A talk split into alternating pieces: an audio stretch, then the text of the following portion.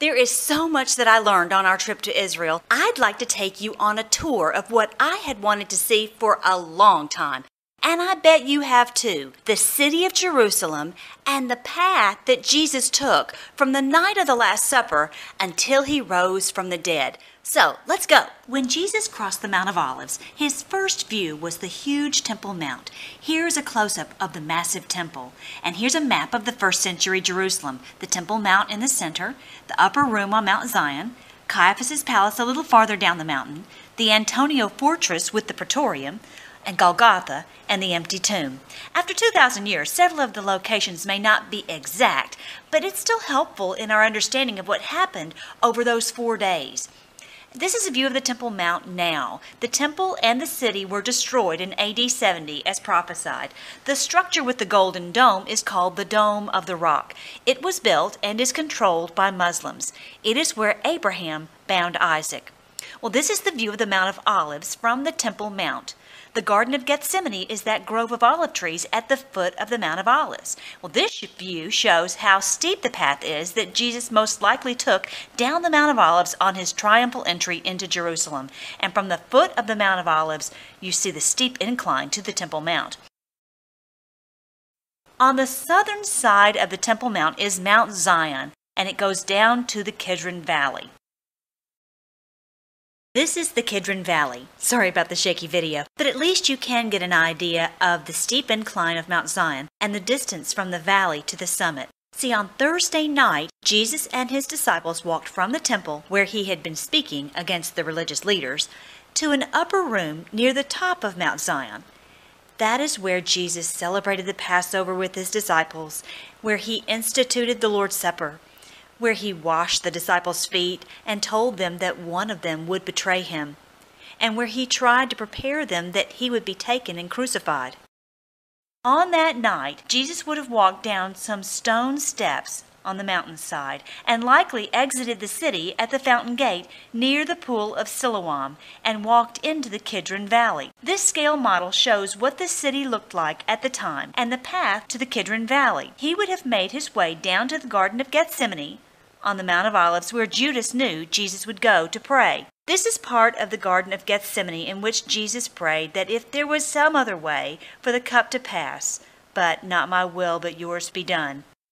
I was overcome with his willingness to do whatever it took to save us. You can see the proximity to the Temple Mount, which is right next to the Antonia fortress where the Roman soldiers stayed. The soldiers and the Jewish leaders and Judas came into this garden to arrest Jesus, who was willingly waiting for them. And they marched him right back down the Kidron Valley and probably up these stone steps to the high priest Caiaphas's palace.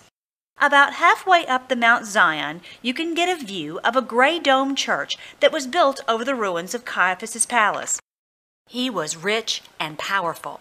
He was also cruel and ruthless.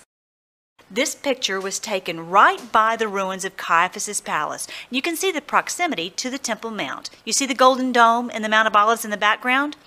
Caiaphas even had a pit in his home for his enemies. Jesus was horribly beaten with 40 lashes and then lowered into this pit.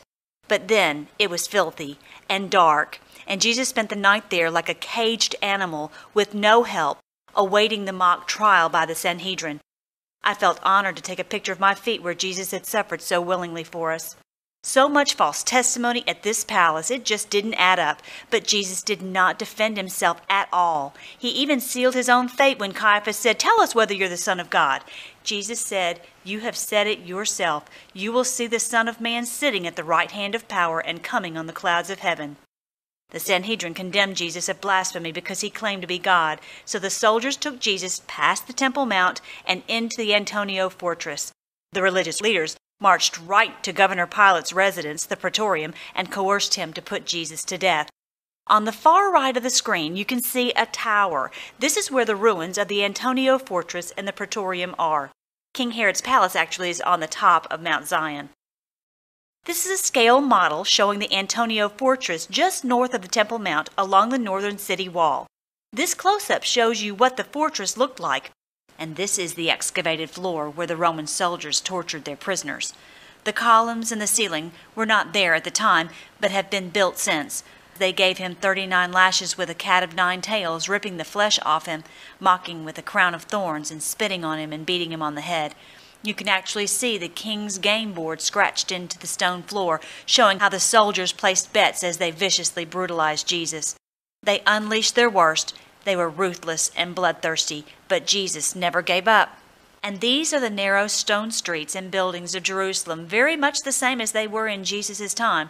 Jesus carried the crossbeam up the mountain because the crucifixions were done outside the city walls. This model shows one possible location just north of the Temple Mount, just outside the Damascus Gate, basically at the dump.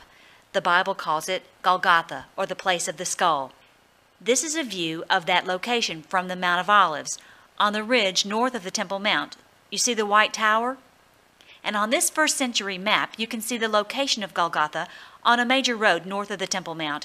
The Romans enjoyed horrifying the people by having them walk past the crucifixions at eye level, where they could read the sign showing the crime that person was convicted of.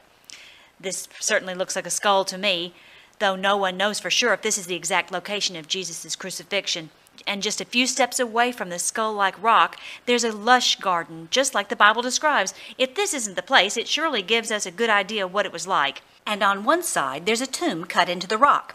It has a large area on the left and room for two bodies on the right, typical for a wealthy man's tomb, as Joseph of Arimathea would have had.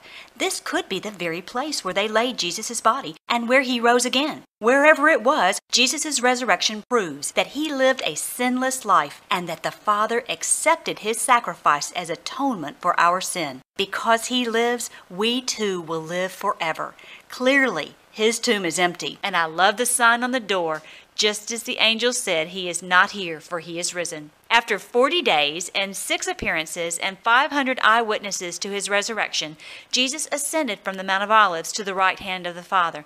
See the tower on the Mount of Olives? This is the Church of the Ascension and marks the location where Jesus ascended. I hope this short video has been helpful for you to visualize what happened on those days when Jesus so willingly took on our enemies for us. No doubt he is our courageous champion the victor of sin and death and hell. He certainly earned that title, and one day every knee will bow and every tongue confess that he is Lord. No doubt his love surpasses any love we have ever known. May this help you to grasp the depth of his great love for you and give you courage to be bold as you share his love everywhere, every day.